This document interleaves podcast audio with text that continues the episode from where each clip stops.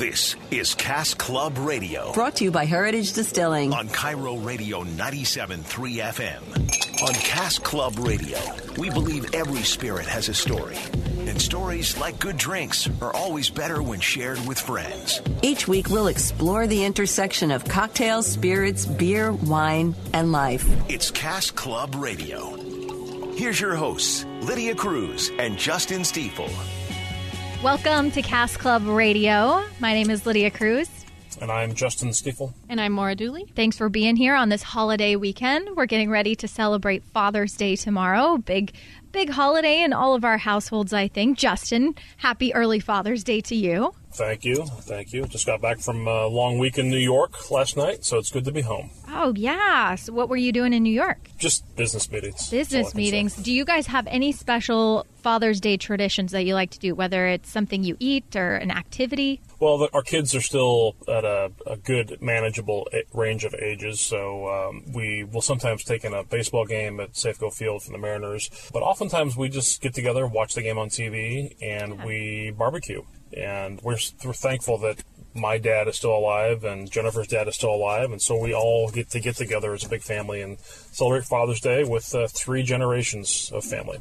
That is pretty cool. Well, you Yeah. mentioned the Mariners. It's also that's a great activity to be doing right now. The Mariners still uh, very competitive and always makes for a good family outing. It's great, and uh, you know, if you're going to turn a little baseball geek, just to watch the number of games that they've been winning by one run, um, the number of saves that uh, Diaz is on pace to get. It's it's a, almost a record breaking pace. He's I ran the numbers uh, early in the week, and he's on pace to hit 56 saves, which would put him within the top three all time of uh, saves for Major League Baseball. Uh, now, a lot of things have to happen, Yeah. but that's a better pace to be on than the alternative.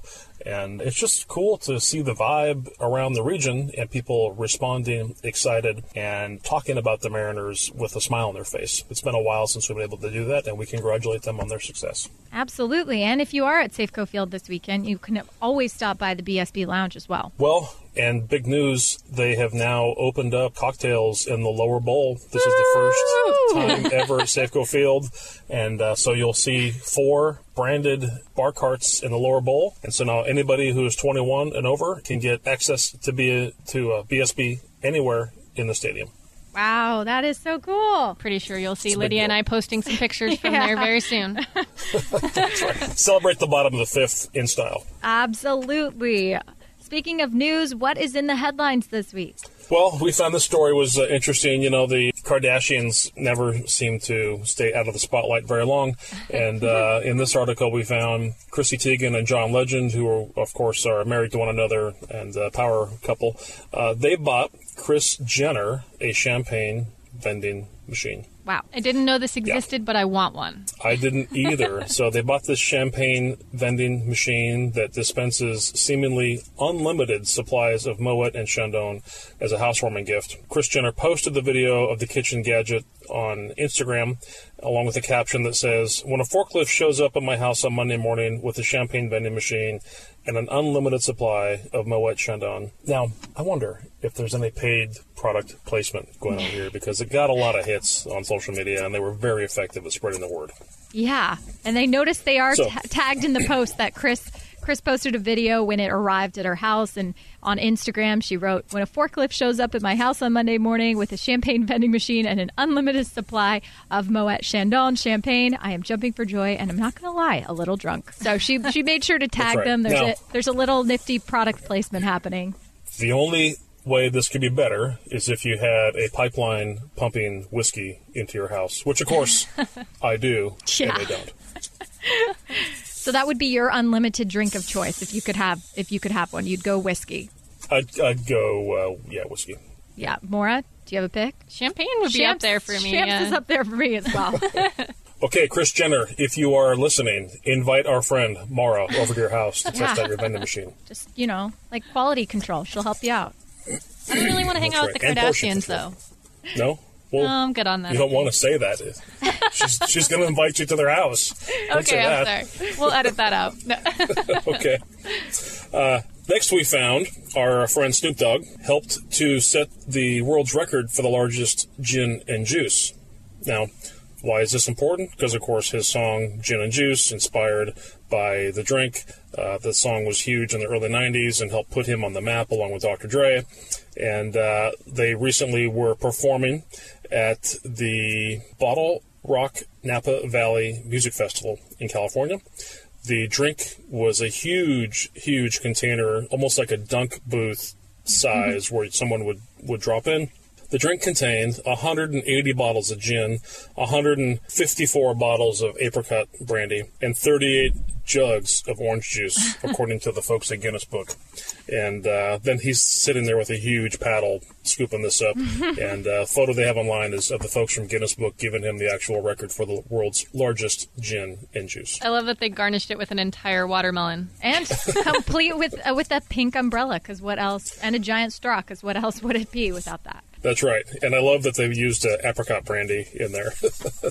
Just add more alcohol, more alcohol. Add more. Yeah, this is BottleRock. Is uh, we interviewed uh, the CEO of BottleRock Music Festival, and they always seem to be doing something quirky or something cool to to set their festival apart. So this is pretty neat. That's right. It's getting bigger every year, and uh, it's uh, an ode to everything that is adult beverage and music. And lastly, in the news, if you're going to head down to Napa Valley anytime soon, you can jump on the Napa Valley beer train.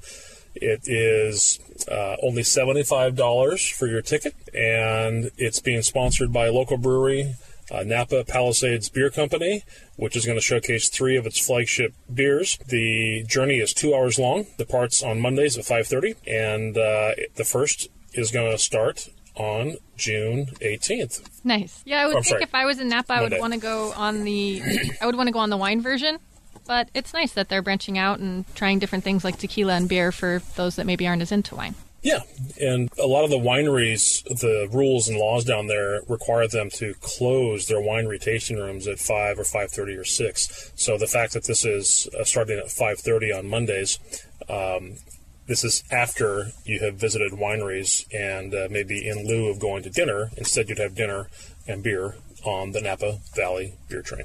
Works out perfectly. All day at the wineries, and then at night head out on the train. That's right. That's right. Coming up on Cask Club Radio, well, one drink that is perfect for summer is growing and becoming more popular in unexpected ways. We'll explain it's next on Cask Club Radio.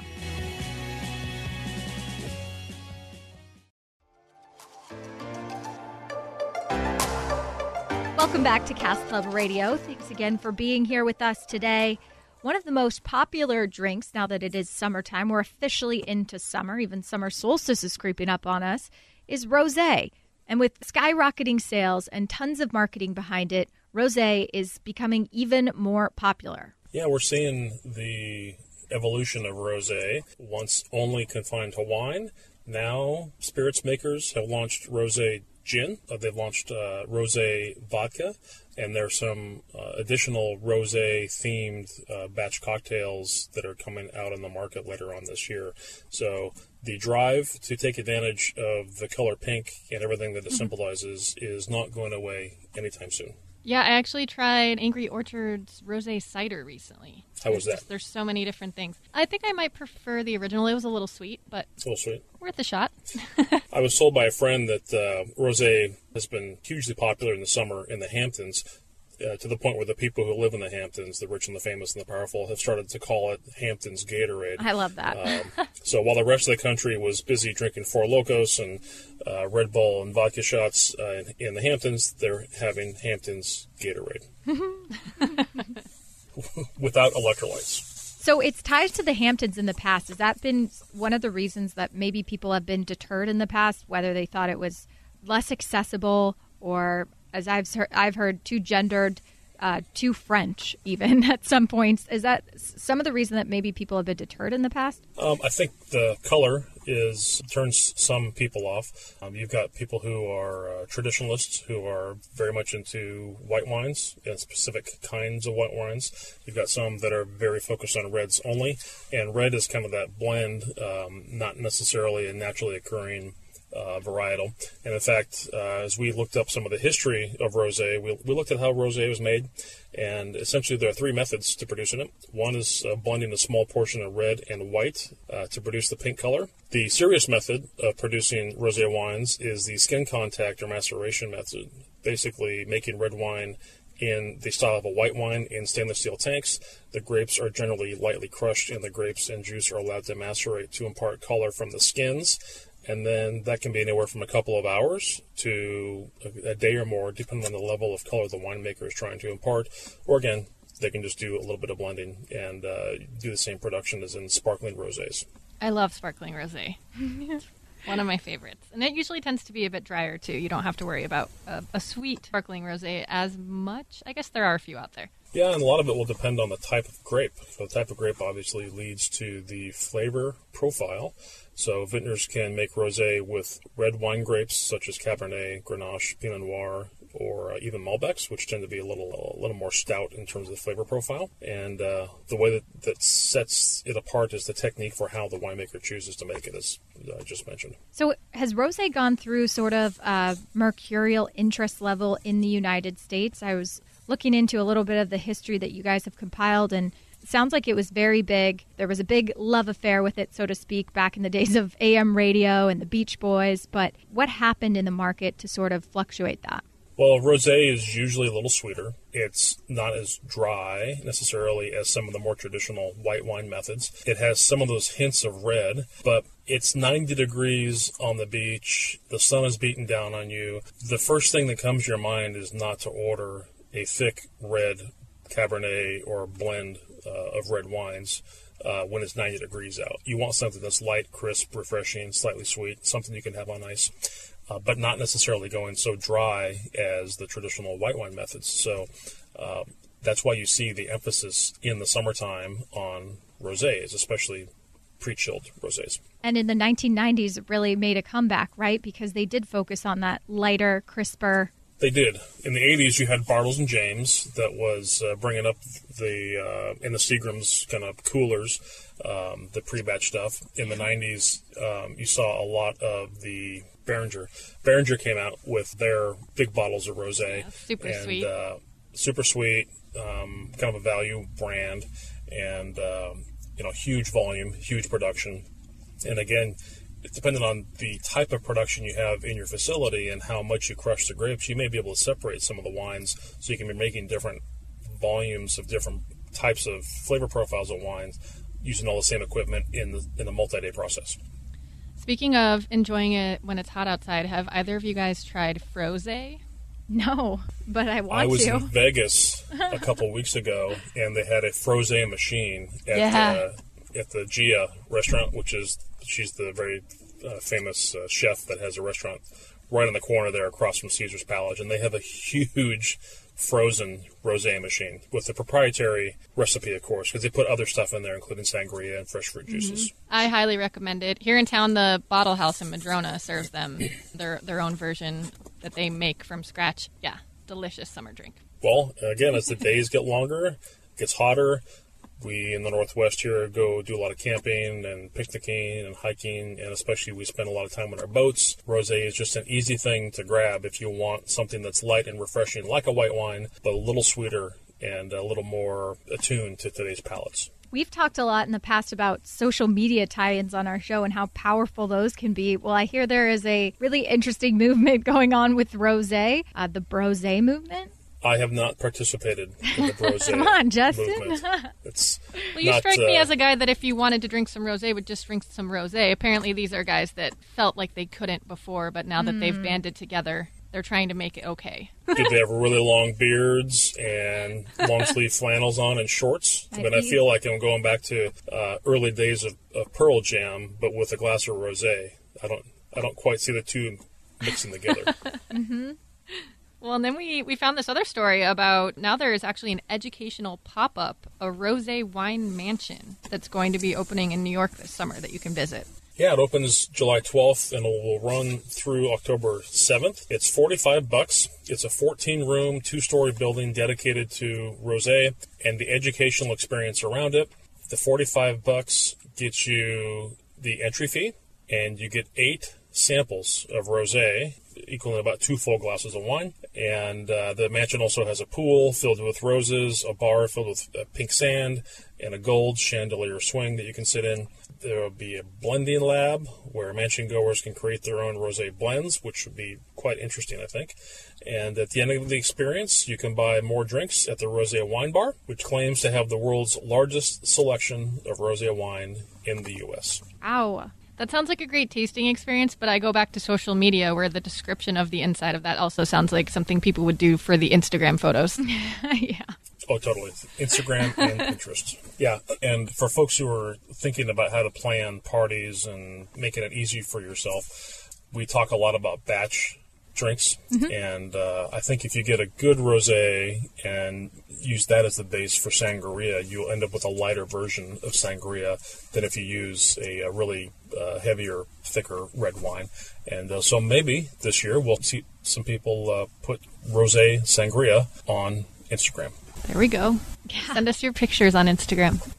Coming up on Cask Club Radio, well, it is Father's Day tomorrow, and it's okay if you don't have the right gift quite yet. We're going to help you out with that. We've got some great ideas for Father's Day gifts. Plus, we'll also talk to our friend Seth Stankus, who is a member of the Heritage Distilling Cask Club. He'll explain why that makes such a great gift this Father's Day. It's all next on Cask Club Radio.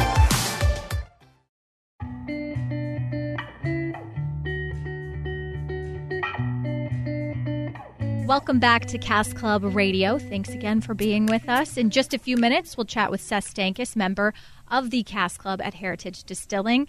Uh, in the meantime, though, we've got a couple of gift ideas for you, including the Cask Club. If you're interested in giving that to your father this Father's Day, Justin, how do people go about doing that? Yeah, we have two uh, very easy gifts to give for dad on very short notice. Tomorrow is Father's Day, and if you've not gotten him anything, go to heritagedistilling.com. And the best two options in short notice are going to be the Cask Club membership, and that's a membership where dad uh, gets his own barrel and he gets to choose what he wants in the barrel bourbon or rye or vodka or gin and he gets to custom age it in the barrel he gets to sample it and when he likes it he gets to pull the bottles out custom labels and custom proofing and it really is a great way for dad to enjoy this experience all year round. It is an annual membership. And as part of being a member of the cask club you get to go to any of our distillery locations go to the tasting rooms get samples bring friends and guests and you get 20% off everything we do and sell as a member. So it's a great gift for dad. The other uh, gift idea you can get him is a My Batch gift certificate. And My Batch is our uh, hands-on sessions where you come to our distilleries and you help us make whiskey. And uh, in the span of about three hours, you go from distillation to blending to bottling and labeling. And out the door, Dad will go with some whiskey he helped to make that day. And that's the My Batch session. And again, those gift certificates are available online at heritagedistilling.com. You mentioned the word experience. I think that's an important thing to mention there because, as we'll, we'll hear from Seth Stankus here in a minute, it really is kind of a group activity. So you're not only getting this for him, and maybe he does want to do it by himself, but a lot of times it's something that you can do with your family together that is pretty unique and cool. Well, and because it is still June, if you sign Dad up now and he gets his barrel going sometime in June or July, uh, depending on the product he wants to make, it could be ready by Christmas, which means you'd have bottles coming out of Dad's barrel this Christmas that make great gifts themselves to give to friends and family or just to enjoy with friends around the holiday. The gift that keeps on giving. Yes. Awesome. Yep. Let's talk to a longtime Cask Club member and find out about a little bit about him and his experience in the Cask Club. Seth, you and your wife Jennifer are both members of the Cask Club with Heritage Distilling. What first got you interested in joining? Jennifer and I were just walking one day through the harbor, right down through kind of the, the waterfront area, and kind of stumbled across the Heritage Distillery. And this goes back years ago. And um, and we walked in, and it's a it's a beautiful place to go into, and it was fun. And they, you know, we were able to sample the the different um, distilled spirits that they have and things. And then we saw these casks on the on the wall, and we asked about it, and they told us kind of about the cask club um, and how you could, you know, pretty much uh, make whatever you wanted to, and you can kind of tweak it very individually, and it just sits there and ages, and you can come in and test it you know, every month or whatever. And that's kind of what we do. In fact, we even have it on our calendar to go in and, and check our, uh, our whiskey and our gin. And it was, um, it was sitting down and talking to them about what the Cask Club was. And it sounded like a great idea. And it actually, you know, over the course of a year, it makes a fair amount of whiskey or gin or what, whatever you want. And so it was kind of a fun way to to have a year's supply of uh, of whiskey after you make it, at least for me. And then, um, you know, I've gotten to know the other people uh, at Heritage, and specifically Dain. Uh, you may know Dain. He's Oh, kind of the legendary. distiller at the Uptown part. And um, Dain and I will email back and forth. It's actually really fun. We'll email back and forth about maybe recipes. For example, I really wanted to make something that was very stim- similar to a whiskey called Stagg Junior. And I researched and I researched on the internet to find out how they made it, like what their recipe was, and it was never published. And so I reached out to Dain and asked him, and uh, he said, well, you know, he had been researching it too and couldn't find it because they don't publish it. But he said that um, he had been experimenting and came up with something that he thought was actually pretty darn close. And so, um, you know, I've worked a lot with Dain to kind of individualize my cask, which I really like. I think that's super cool that, you know, I can pick a flavor profile, if you will, that I like, and, and they'll help me design the mash bill for that, and then I can age it in those barrels. Wow. Okay. So it was really just a happenstance. You just walked in. It was totally. We just kind of walked in, saw it. It was a nice place. We liked uh, we liked the flavors of their distilled spirits, uh, and then they got telling us about uh, just the whole cask club in general, and that's how we got involved in it. That's so cool. So I know Heritage's motto and what they operate under is that every spirit has a story, and they really like that to represent their business as well. And is there a specific story behind maybe the first first one you created? And I know we got a little bit of it, but is there a specific story behind what you guys created there in the Cask Club? Well, I'll speak just for myself because whereas I wanted a really hearty whiskey, Jennifer wanted a very different kind of a gin. Yeah, some of the gins that she's made, she puts jalapeno peppers in and pineapple juice. I mean, some really like odd things that you would never think of in a gin. But for me, what what I was looking for was a really full-bodied, hearty, like real strong whiskey, and those are really hard to find. You know, you can buy whiskeys that are small batch or whatnot, um, but they're they're kind of um, they're tough to find and and Heritage gave me the opportunity to kind of make my own the way I wanted it to be, and then even tweak it along the way. Like for example, you can at the end of the the aging time in the barrel, if you want to slip a, a couple vanilla beans in there, just for like maybe a month or a few weeks, just to give it like a hint of vanilla. Like you you have total creativity um, over uh, how you want your whiskey to taste and how you want it to age in the barrel. And that's what I like about it. And, and that was the one that I really liked when I was at Heritage. They had one called, I think it's called the double barrel whiskey. And it had just a hint, just a hint of vanilla on it, real slight. But I really liked that. But I wanted it to be a little bit more robust, like a heartier flavor. And that's what I was able to work with Dain on that first cask that I made. I was able to tweak the mash bill to make it kind of a heartier whiskey flavor, but I still wanted to have that little hint of vanilla in there.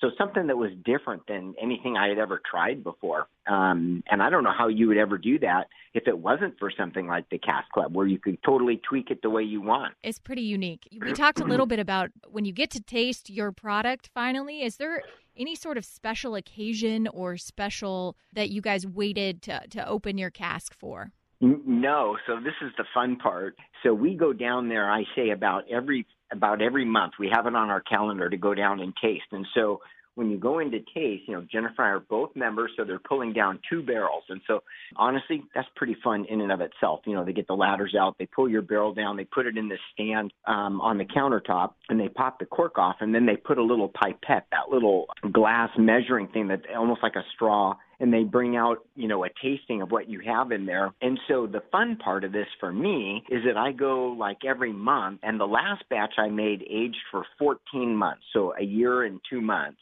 It's a long time.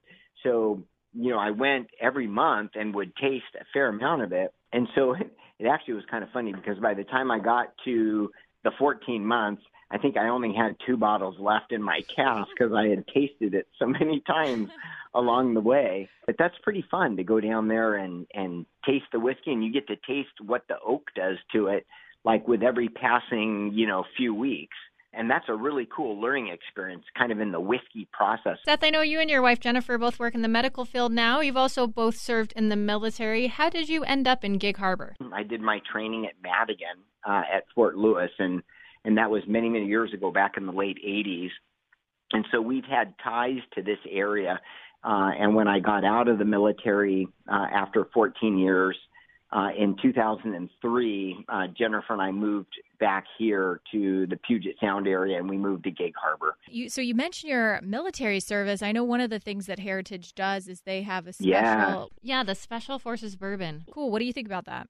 Um, I'm really proud of Heritage for making that um, that commitment to our veterans and and to the military in general. And I, I love to see that support, especially in our community, because like you know, Fort Lewis and well, Joint Base Lewis McChord. I mean, there's a lot of active duty and retirees in the area, and it's just really nice to honor the vets and the active duty um, uh, people um, through the products that Heritage uh, uh, offers. And I have to say that the whiskey that they made for the first Special Forces group, it's that special edition yeah. uh, whiskey, is an outstanding whiskey. We save that for special occasions.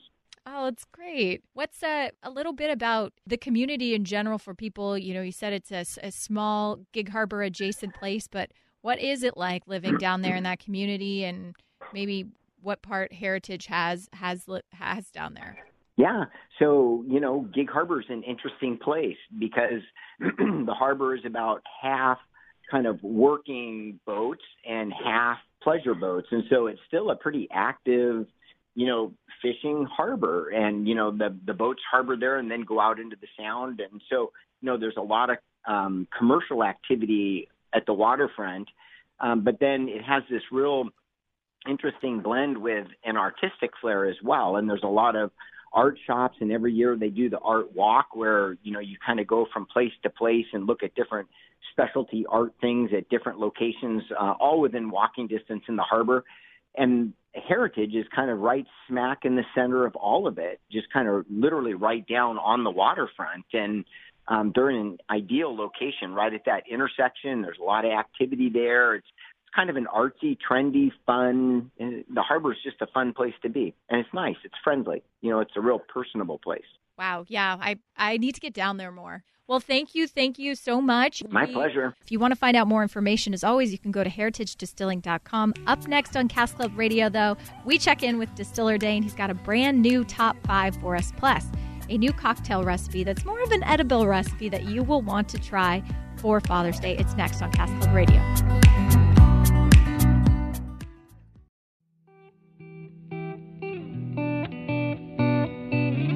Welcome back to Cask Club Radio. Earlier in the show, we heard from our friend Seth Stankus, who is a member of the Cask Club with Heritage Distilling, and he gave a little shout out to the next person we have on the line, Distiller Dain, with how helpful that Dain has been in the past, answering back and forth about Cask Club, any questions that he has had in the past. But today we get another top five from Distiller Dain. How are you doing? I'm doing good. How's everyone doing? We haven't heard from you in a little while, you know. It's it's good to have you back. Yeah, it feels good to be back. Well, we're getting all set for Father's Day tomorrow. What is on your top five in the meantime? My top five. Uh, number one on my list. I recently took a little small trip to the North Cascades area, kind of near the border of Canada. I visited a really cool spot called Lake Diablo. Have you guys heard of it or seen pictures of this place yes, before? Uh, yeah, I've been there, I believe. All right. The cool thing about it is it has this bright turquoise green color to the water inside the lake. It's and this is produced from right? the glacier water melting down and pulling the the dirt and sand from the rocks into it, and it the color of it is actually amazing, especially on a su- sunny day. There's also tons of wildlife there. Uh, I saw quite a few deers when I was there, hiking through some trails, and we also ran into a bear when the bear was doing his little butt dance against a tree and grinding his back against it. Was it scary or it's fun? really funny to see okay. in person. I was gonna say that that seems fun, like in a cartoon, but I'd be a little bit terrified. I admit if that happened in person. It was far enough away to not be terrified, but close enough to be hilarious. What's number two on your list? Uh, number two. So the drive to the lake was a little far away uh, from where I was, but we got to go through all these small towns, and we drove through a place called Rockport on the way there. Love love And there's actually a little winery on the side of the road called Glacier Peak Winery. And it's a very casual spot. You can just kind of pull over and get some tastings. They actually grow the grapes for their white white wines on the property there. Uh, the grapes for their red wines are sourced um, from other parts of Washington, but they had a very interesting Syrah there. It was actually came from a vineyard near Lake Chelan that recently had uh, fires before the grapes were picked. And so the Syrah had this natural, nice, smoky flavor to it, which was quite interesting, kind of something you'd get out of like a porter or a stout. And I know earlier in uh, some of the Cask Club radios, we were talking about all the fires in Oregon this last recently and how that would affect the grapes on there. Got kind of a glimpse of what that could be like. Smoke taint. That's what they call it. Yeah, it was it was actually Alright. very delicious with the Syrah. I would I definitely drink more of it. And a cigar, I'm sure. Number Alright. three. Uh, number three, I'm not too much of a wine guy, so I also had to make a beer stop. And I've been waiting to check out this newer brewery that I heard of um, up in Arlington. It's called Skookum Brewing. Um, and this place is really cool. It's kind of your typical huge open room brewery, but you can see their whole production line. There's not even a main wall between it. And it's also dog friendly. And it was a little bit rainy, so there was about 20 dogs inside there that day, Oh. which could be a love or hate thing for you, but I'm all for it. Love, Um, love. but some of the things to check out is they had a brand new IPA that weekend, uh, which was brewed with oats and spelt. I believe it was called the Manuscript. And they also had a very beautiful uh, bourbon barrel aged uh, stout with coffee, cinnamon, and vanilla. If you go to Skookum, check those two beers out. All right. Skookum. Skookum Brewery in Arlington.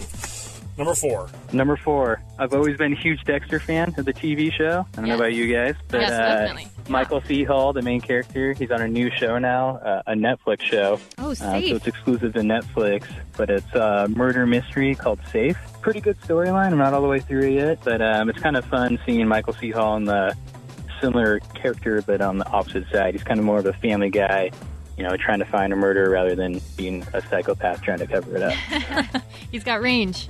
he's, got, he's got range. He's got range. All right. Number five on Dain's top five. All right, number five on my list is scooters. Do any of you guys have a scooter? I actually did. I had a Honda Metropolitan uh, for a little while. I just donated it to charity, but I did have one for quite a while. I loved it. Do you mean Was the that a little motorized motor one? or without a motor? Uh, there was. I'm talking about no motor. I'm bringing the Razor scooters back. oh, okay, yeah. There you go. that Mine had a motor. She started this just for fun with some friends about two summers ago, but we've been having the nice weather lately. Uh, basically, went on Craigslist and found some cheap scooters, and we've been getting together and riding them around town. And uh, we'll kind of like go down to places along the water, you know, kind of flat sidewalks on a nice day, stop and get some food. It's actually really fun, especially when the weather's nice. Um, it's actually kind of a good workout too. Like, uh, Yeah. nice to go along Alki Beach along there, or little small towns on the harbor. If, if any of listeners happen to see a pack of grown adults on scooters, it's probably Distiller Dain and his crew. So feel free to pull them over and ask for for. Uh, It definitely gets some eyes looking at you when there's a group of you going down the street, but. That's awesome. probably better looking than rollerblades, though. I mean, to be honest. You know. and we can go we can all go together All right, Dain. Thanks for the top five. Back Thank you, work. Dain. all right thank you have a good day Well, now that we got plenty of things on our to do list, courtesy of Dain, that we can check off, it's also, again, Father's Day tomorrow, and we have a new cocktail that you can make, whether it's for your dad or for your family while entertaining. Uh, what's on this week's cocktail recipe?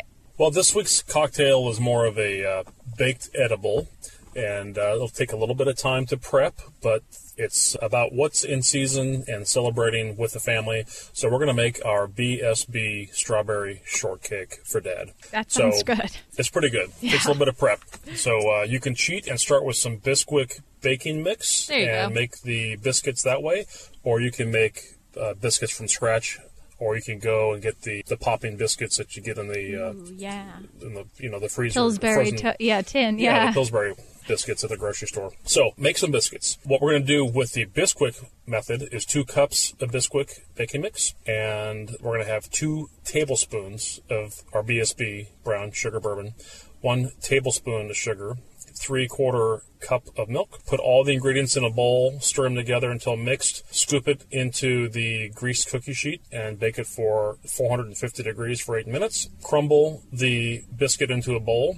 Layer it with sliced strawberries and whipped cream. And we actually, if you're making whipped cream from scratch, you can infuse it with uh, more BSB and make it like adult whipped cream. And just make yourself a strawberry shortcake by putting BSB into the mix and then also into the whipped cream. And everybody will have a great Father's Day. Ah, and pair it with a glass of the rosé we were talking about earlier, and you're good to go. rosé, yep, rosé this time of year, or some BSB on ice. Perfect. Well, there you have it. You're all set for the holiday season as always. And if you want to check out that recipe, you can go online to heritagedistilling.com. It's there for you. All past recipes are there for you as well. You can also download episodes of Cask Club Radio at heritagedistilling.com or head on over to uh, KIRORadio.com and click on the podcast tab at Cask Club Radio. You can also find us on Instagram or Facebook at Cask Club Radio. You can also find us on Pinterest. And don't forget to rate us on iTunes. And one more time, if you're looking for that last minute gift idea, go to heritagedistilling.com, look for Cask Club, and sign Dad up for his own Cask Club membership. Perfect. Well, happy Father's Day to all the dads out there. Justin, you in particular, have a great Father's Day with your family. Thank you. Appreciate it. And uh, we will see you all next week. Thanks for listening to Cask Club Radio, brought to you by Heritage Distilling, part of KIRO Weekends on KIRO Radio 97.3 FM. Check us out on mynorthwest.com to learn more and catch up on past episodes. Cask Club Radio, brought to you by Heritage Distilling on KIRO Radio 97.3 FM.